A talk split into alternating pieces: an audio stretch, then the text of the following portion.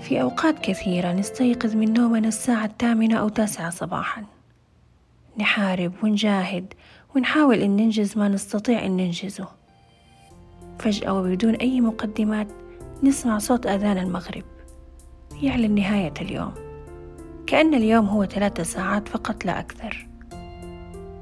إذا متى أشعر بالملل؟ أنتم برفقتي في الحلقة السادسة من بودكاست مع التعليق وحلقة بعنوان ملل ممتع. أكيد لاحظتم إننا في زمن سرعة عجيبة سرعة في كل شيء في الوقت في العمل. يمر اليوم أو الأسبوع والسنة من غير أن نشعر. شيء مخيف جدا. لما أجلس أفكر بيني وبين نفسي أحس برعب رعب السرعة العجيبة اللي نعيشها. هذه السرعة اللي أفقدتنا متعة الإحساس بالفوضى فوضى التربية فوضى الأولاد وتأمين مستقبلهم. الحرب والروتين اليومي اللي نعيشه من الصباح حتى المساء. هذه متعة فقدناها. أصبح الهاجس. متى يمر اليوم؟ في نهاية يومنا نكون أنجزنا. أو على الأقل نكون أنهينا أكثر قدر من الأعمال. كأننا في سباق لكن لا نعلم مع من. سرعة مرور اليوم يعني سرعة مرور العمر. طيب ماذا لو أخرجنا أو لو خرجنا عن قانون الزحام؟ لو كسرنا قاعدة يجب أني أستغل كل لحظة من يومي. إن لم يكن هذا الاستغلال جسدي فهو استغلال ذهني. وإن كان هذا هو نمط الحياة السائد الآن ونحن مجبرين جميعا إننا نعيشه. بالتأكيد هناك لحظات ملل صغيرة جدا بين الزحام. لو تمسكنا فيها وعشناها كما هي لحظة ملل واحدة كفيلة إنها تعطينا طاقة لتحمل ضغوطات كثيرة وكبيرة.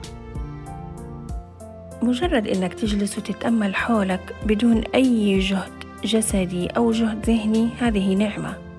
لا تفكر في أي شيء يعكر صفوك ولا تقم بعمل أي شيء فقط لحظة ملل ممتعة. أعرف إنه أكثرنا يضع رأسه على الوسادة يوميا قبل النوم وفي رأسه ألف سؤال وسؤال وألف خطة وأمنية بسيطة ومعقدة. هذه الساعة أسميها تغذية الروح سواء هذه التغذية كانت بالسلب أو بالإيجاب. إما تكون ذكريات من الماضي المزعج أو لحظات ومواقف مرت في اليوم أو قد تكون خطط للمستقبل أو أمنيات أو أحلام نسعى جاهدين أنه نحققها. هذه ليست ساعة ملل. هذا جهد فوق جهد اليوم. أما الوقت الذي لا يمكن أنك تقوم فيه بأي عمل جسدي ولا ذهني الوقت اللي تتأمل فيه سقف الغرفة أو تجلس في مكانك بدون أي رغبة في الحركة استمتع بهذه الدقيقة كما هي. ولا تحاول إنك تستغلها بإنجاز أي شيء. هي لحظة ليست أيام. أخرج نفسك من دائرة اليوم المزحوم وتمسك بمللك. أقصى شيء تسويه في هذه اللحظة هو التأمل. في النهاية مقولة لا تؤجل عمل اليوم إلى الغد لا تنطبق على كل شيء في رأيي طبعا. بل أجل بعض المهام إلى الغد.